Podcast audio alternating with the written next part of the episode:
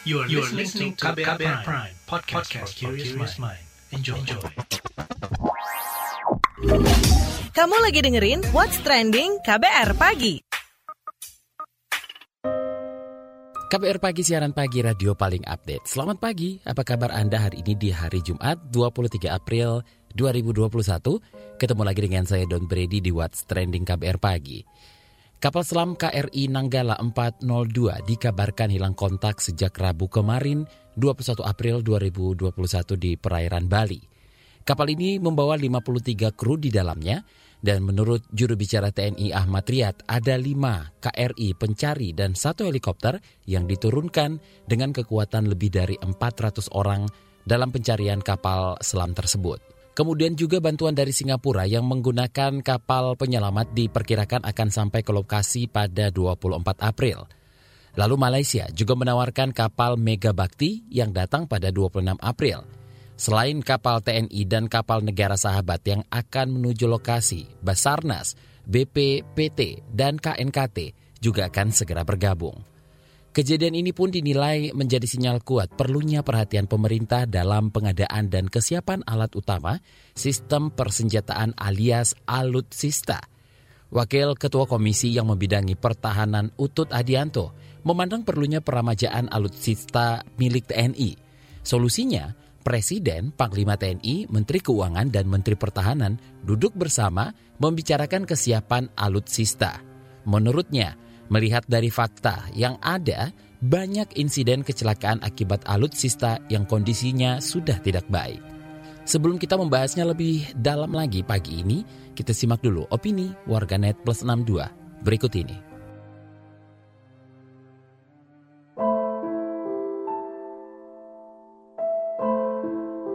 Kita ke komentar at Susinaf, praying for KRI Nanggala 402. Indonesian Navy submarine is reporting missing early this morning. Hoping for an early return and all 53 crews on board are safe right now. Please God, hear us. Lalu komentar at Wong is Javanicus. Masih tetap berdoa dan berharap yang terbaik. Lalu komentar at Wise underscore. Pray, pray, pray for the lives of our sailors. Lalu KU 39, evaluasi alutsista uzur TNI yang masih aktif. Lanjut ke komentar Syah underscore 77, nggak helikopter, nggak kapal selam, tiap pelatihan sering banget makan korban. Tinggi banget resikonya, belum juga perang beneran. Semoga semuanya diketemukan dan selamat. At Elchan Atmaja, Semoga segera diketemukan doa terbaik untuk semua awak kapal selam.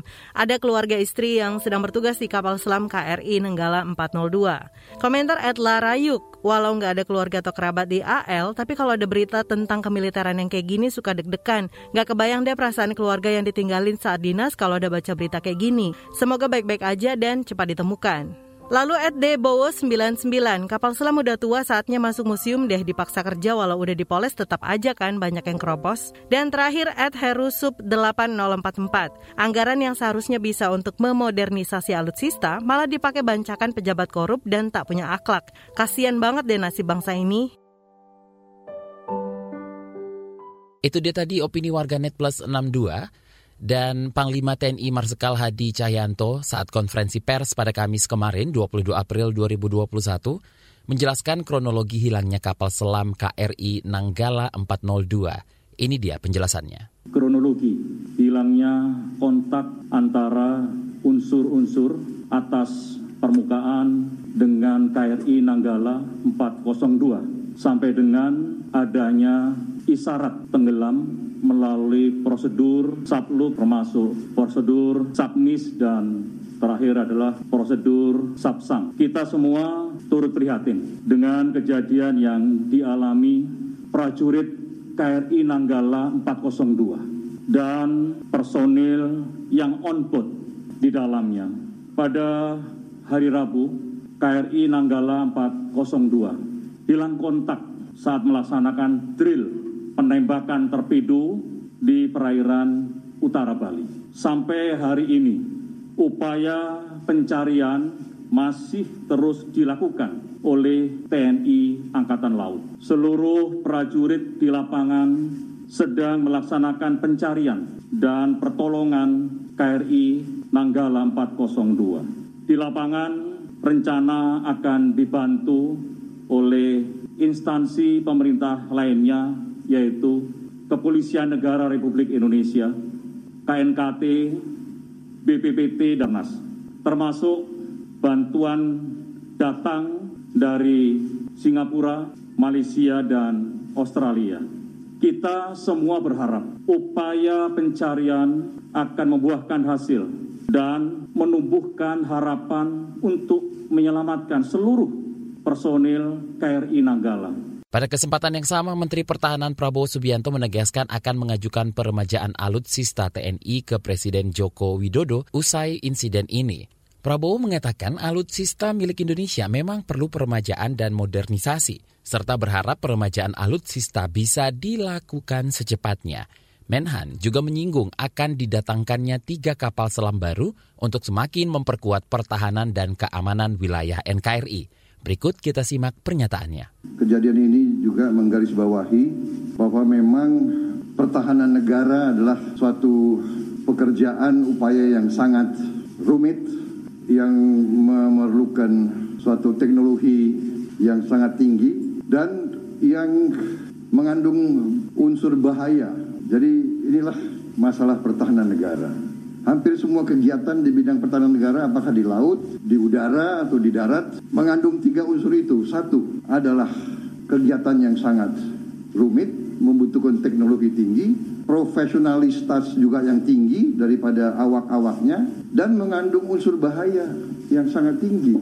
Kemudian bahwa TNI untuk melaksanakan fungsinya harus dalam keadaan siap tempur setiap saat. Karena itu sangat dibutuhkan latihan dan latihan pun mengandung masalah bahaya yang sangat tinggi.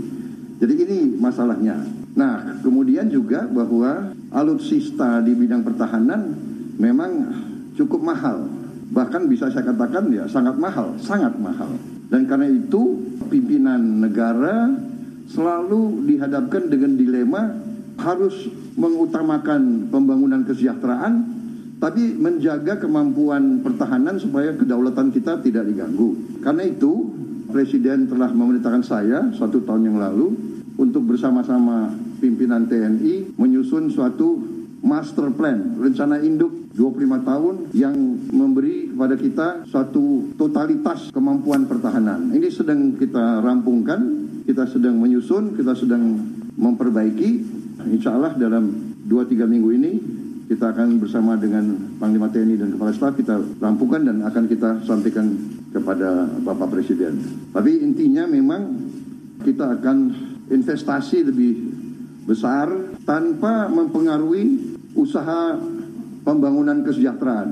Nah kita sedang merumuskan pengelolaan pengadaan alutsista untuk lebih tertib, lebih efisien. Tapi kita memang perlu meremajakan alutsista kita. Banyak alutsista kita adalah memang karena keterpaksaan dan karena kita utamakan pembangunan kesejahteraan, kita belum modernisasi lebih cepat. Tapi sekarang ini mendesak kita harus modernisasi alutsista kita lebih cepat lagi dan kami yakin, saya yakin bahwa dalam waktu dekat perlengkapan bisa kita modernisasi untuk tiga matra darat, laut, dan udara. Tapi saya garis bawahi biar rakyat juga tahu ya perjuangan anak-anak kita untuk menjaga kedaulatan negara itu sangat penuh dengan tantangan.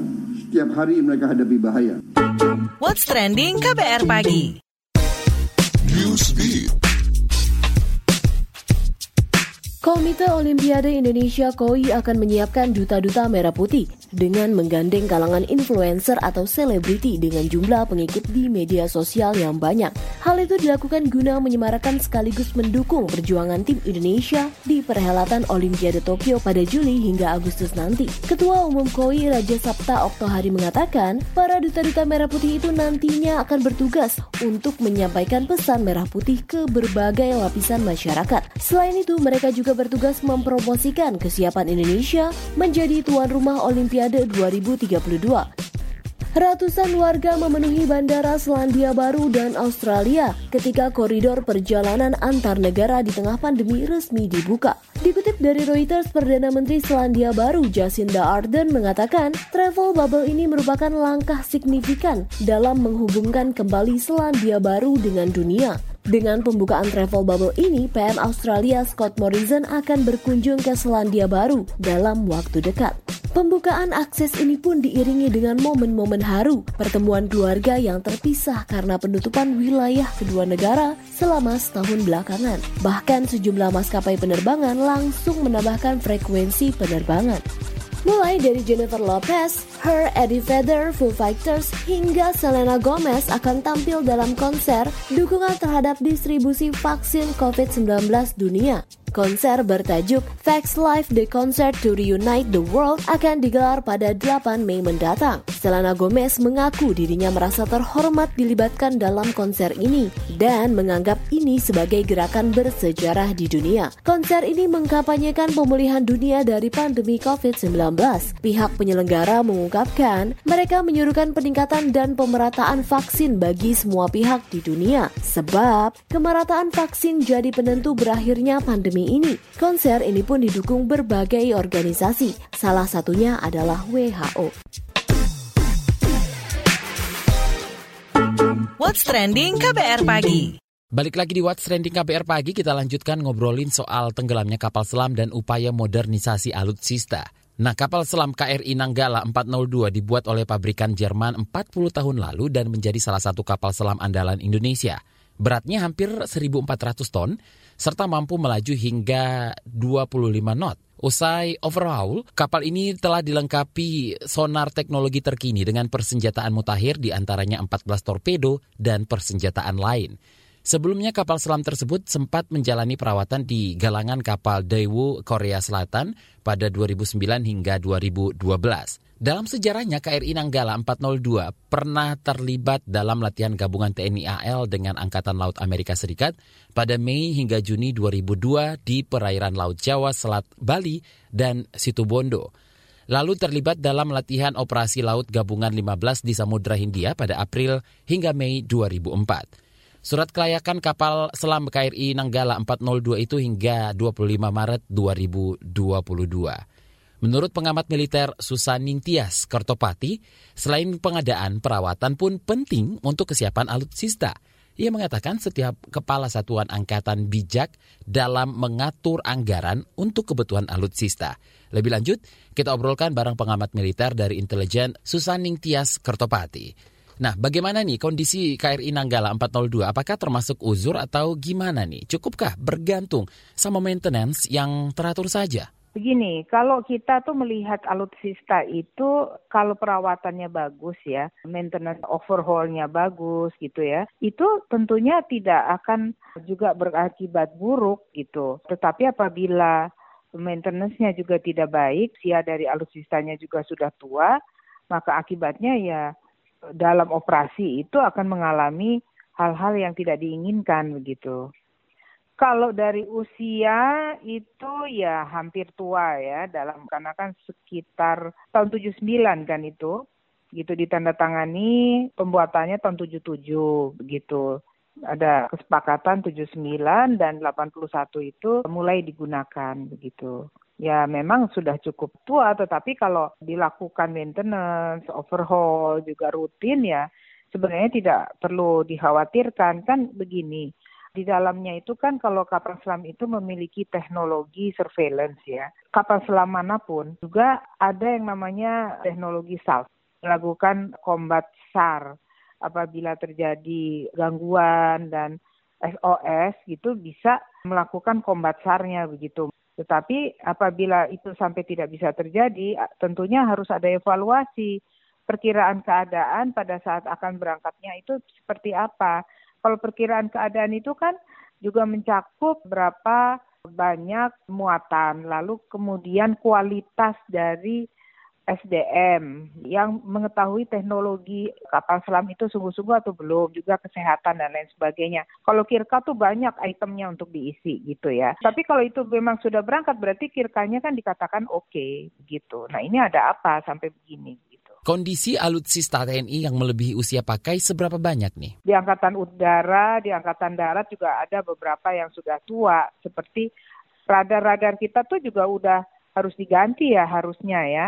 Atau melakukan satu maintenance gitu. Oke, modernisasi alutsista TNI kita bagaimana? Apakah on schedule atau termasuk lambat. Apa tantangan utamanya? Kita kan ada yang namanya minimum essential force. Nah, itu penggunaannya itu disesuaikan dengan kondisi dan perkembangan gitu ya. Nah, memang dalam hal ini tergantung bagaimana pimpinan matranya. Apabila pimpinan matranya dengan bijak menggunakan anggaran tenens, anggaran permajaan dan pembelian alat-alat tentunya akan semakin baik. Jadi memang kan kalau di DPR itu kan di Komisi 1 itu, nah itu kalau sudah disetujui tergantung bagaimana usernya, user anggaran tersebut. Apakah dengan bijak menentukan pembelian atau peremajaan atau MRO untuk sebuah alutsista begitu. Jadi bukan hanya anggaran tapi juga SDM-nya, juga kepemimpinannya begitu. Kalau mau dilihat itu banyak sekali variabelnya, indikator pengukurnya banyak sekali. Ancamannya seperti apa jika kita lamban dalam peningkatan kemampuan alutsista ini?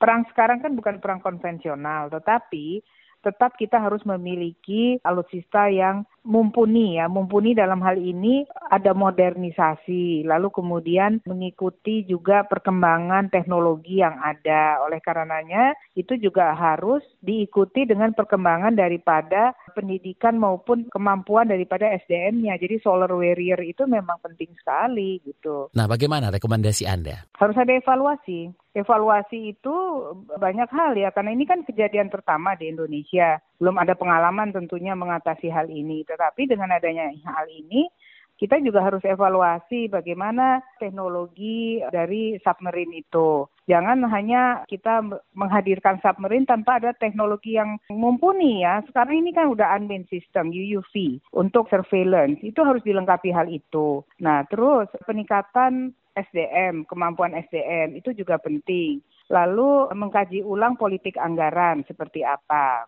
Saya sih melihatnya begini ya, ini kasal yang baru nih ya, mungkin saya rasa perlu dikritisi ya, karena kan e, banyak sekali uang keluar untuk hal-hal yang nggak penting-penting amat gitu. Harusnya itu adalah untuk pendidikan dari pendidikan untuk SDM-nya itu seperti mengganti logo lah segala macam. Itu saya rasa itu nggak penting ya. Karena negara-negara lain sudah mengenal logonya angkatan laut dengan baik dan terhormat terus bikin film bikin film juga bukan hal yang penting berapa miliar itu untuk bikin film itu lebih baik untuk meningkatkan pendidikan SDM-nya menurut saya itu evaluasi dari saya. Terima kasih pengamat militer dan intelijen Susaning Tias Kertopati. What's trending KBR pagi? Commercial break. Commercial break. Setiap hari harus nemenin anak ngerjain tugas sekolah. Sampai nangis minta balik ke sekolah karena kangen. Aduh, nasib jadi freelancer. Udah dua bulan gak ada job. Mana duit tabungan udah kepake lagi. Podcast live in the time of Corona membantu kita menavigasi hidup dengan kehadiran COVID-19. Dengarkan di kbrprime.id, Spotify, Google Podcast, dan platform mendengarkan podcast lainnya. KBR Prime, podcast for curious mind. What's trending KBR pagi?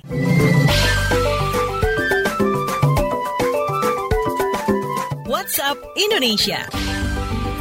WhatsApp Indonesia dimulai dari Banyumas, Jawa Tengah. Pemerintah Kabupaten Banyumas, Jawa Tengah menambah kuota harian vaksinasi massal COVID-19 di gelanggang olahraga Gor Satria Purwokerto. Selain itu, Pemkap juga menyediakan layanan antarjemput untuk lansia yang berada di kawasan eks kota administratif Purwokerto. Bupati Banyumas Ahmad Hussein mengatakan, kuota vaksin yang sebelumnya hanya 750 dosis per hari ditambah menjadi 1000 dosis per hari. Pemkap juga menyediakan layanan antar jemput gratis untuk lansia yang hendak vaksin. Selain itu, Pemkap Banyumas juga menyediakan vaksin bagi para guru di sekolah-sekolah yang bakal menyelenggarakan uji coba pembelajaran tatap muka atau PTM. Selanjutnya menuju Jambi, Bank Indonesia Provinsi Jambi mendukung perkembangan fashion industri di Jambi. Mereka pun menggandeng sejumlah desainer lokal di wilayah Jambi. Melansir Antara News, Kepala KPW Bank Indonesia Provinsi Jambi, Suti Masniari Nasution mengatakan, program nasional atau gerakan Bangga Buatan Indonesia turut mendorong industri fashion. BI Jambi bersama pengrajin dan desainer lokal mengembangkan industri fashion di tengah pandemi ini untuk mengakomodir penggunaan produk lokal. Mereka pun telah membentuk Jambi Fashion Society. Kepala KPW Bank Indonesia Provinsi Jambi, Suti Masniari Nasution berharap program ini akan mampu mengembangkan potensi fashion lokal Jambi menjadi produk ready to wear dan mampu membidik pasar global. Suti mengatakan, para pengrajin dan desainer harus membuat produk siap pakai, bukan hanya sekadar kain untuk bisa memasuki pasar internasional. Pelatihan-pelatihan dilakukan untuk mencapai target dan meningkatkan kualitas produk lokal di Jambi. Program ini diharapkan akan mampu mendongkrak perekonomian di tengah pandemi COVID-19.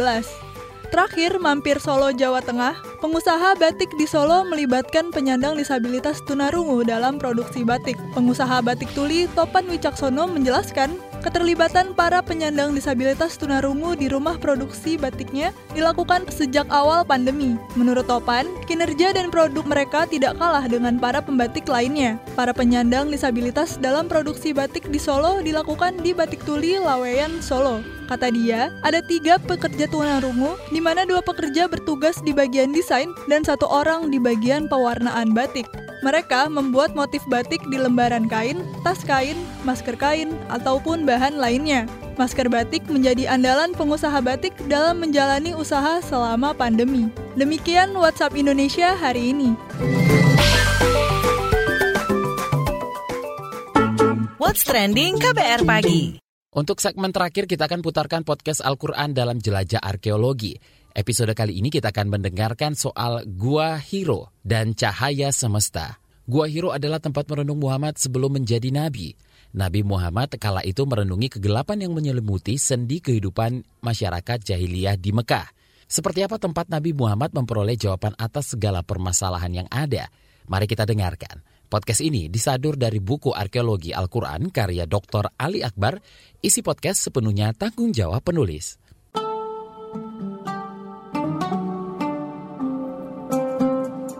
Al-Quran dalam jelajah arkeologi.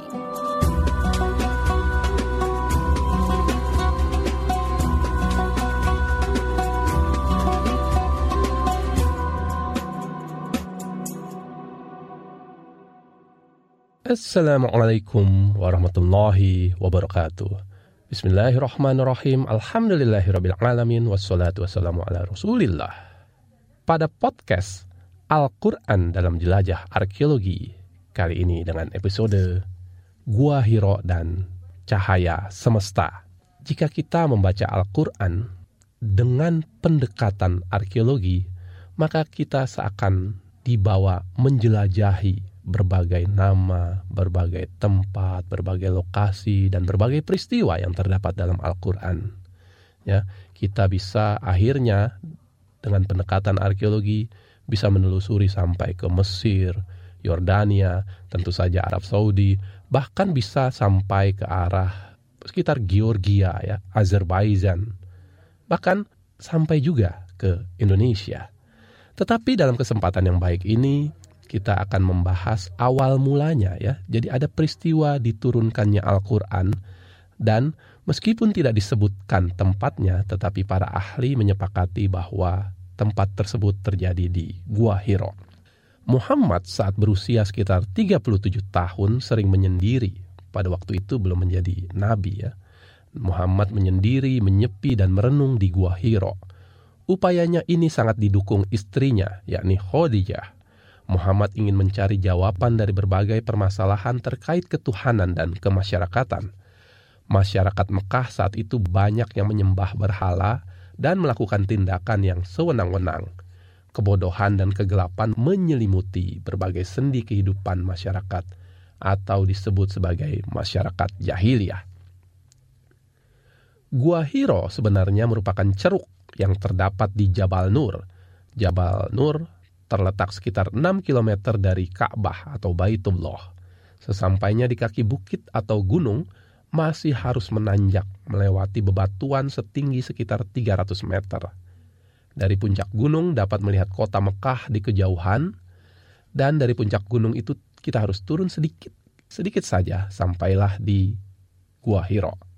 Secara arkeologi, Gua Hiro dapat disebut sebagai situs arkeologi Situs ini dapat dikatakan tidak diubah bentuknya, tetapi telah digunakan untuk aktivitas manusia. Gua atau ceruk alami yang digunakan oleh Muhammad itu bentuknya tidak beraturan. Ukuran bagian dalam gua sekitar satu setengah kali dua setengah meter dengan tinggi sekitar 2 meter.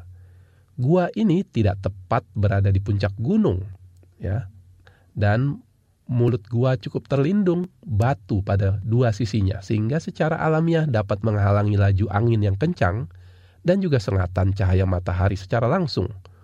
Di bagian dalam gua terdapat celah kecil yang mengarah ke Ka'bah.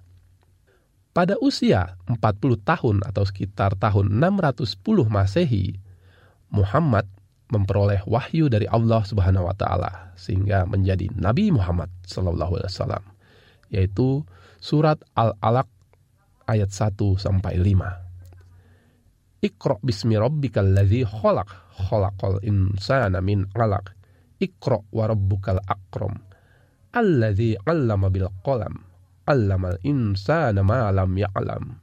Yang artinya, bacalah dengan menyebut nama Tuhanmu yang menciptakan dia telah menciptakan manusia dari segumpal darah. Bacalah dan Tuhanmu lah yang maha mulia, yang mengajar manusia dengan perantaraan pena. Dia mengajarkan manusia apa yang tidak diketahuinya. Nabi Muhammad SAW memperoleh kunci jawaban untuk semua permasalahan. Nabi Muhammad diminta untuk membaca, mempelajari, menelaah, mengaji dengan menyebut nama Allah Subhanahu wa taala. Jika belum memperoleh jawaban atas permasalahan yang dihadapi, maka bacalah minimal sekali lagi. Maka Allah akan mengajarkan manusia apa yang belum diketahuinya. Selanjutnya, secara berangsur-angsur selama sekitar 23 tahun, Nabi Muhammad menerima wahyu dari Allah. Sedikit demi sedikit berbagai jawaban untuk permasalahan di dunia dan akhirat diberikan oleh Allah kumpulan wahyu Allah kepada Nabi Muhammad itulah yang disebut Al-Quran. Al-Quran juga mengandung arti bacaan. Nabi Muhammad dengan dibekali Al-Quran kemudian menerapkannya dalam kehidupan keseharian. Nabi Muhammad menjadi suri teladan yang baik dan menjadi rahmat bagi alam semesta. Sepeninggal Nabi Muhammad, bagaimana manusia menyelesaikan permasalahan hidupnya? Apakah kita harus ke Jabal Nur? Jabal Nur berarti gunung cahaya dalam bahasa Inggris mungkin disebut the mountain of enlightenment atau gunung pencerahan. Jika mengalami kesuraman hidup, kegundahan hati, kegelapan mata, maka bacalah Al-Quran. Al-Quran juga berarti cahaya.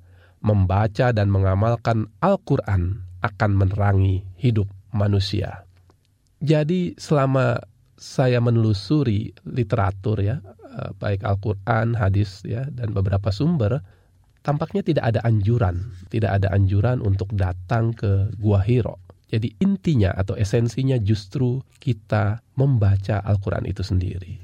Al-Qur'an dapat menjawab semua permasalahan di dunia dan akhirat. Mungkin sampai menjelang ajal, manusia tidak mampu menyelesaikan semua permasalahan di dunia namun dengan membaca dan mengamalkan Al-Quran, maka manusia mampu menyelesaikan permasalahan akhirat. Salah satu yang dapat dibaca dan tentunya diupayakan dalam hidup keseharian adalah sebagaimana dinyatakan dalam Al-Baqarah ayat 201.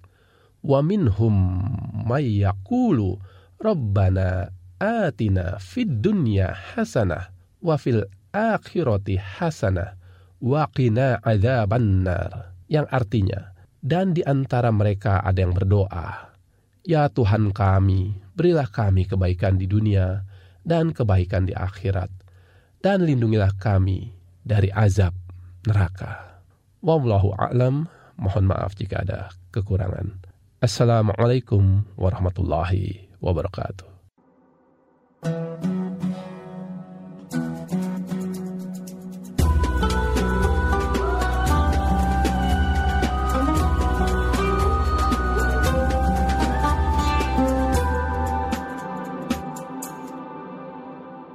Podcast ini disadur dari buku arkeologi Al-Quran karya Dr. Ali Akbar. Isi podcast sepenuhnya tanggung jawab penulis.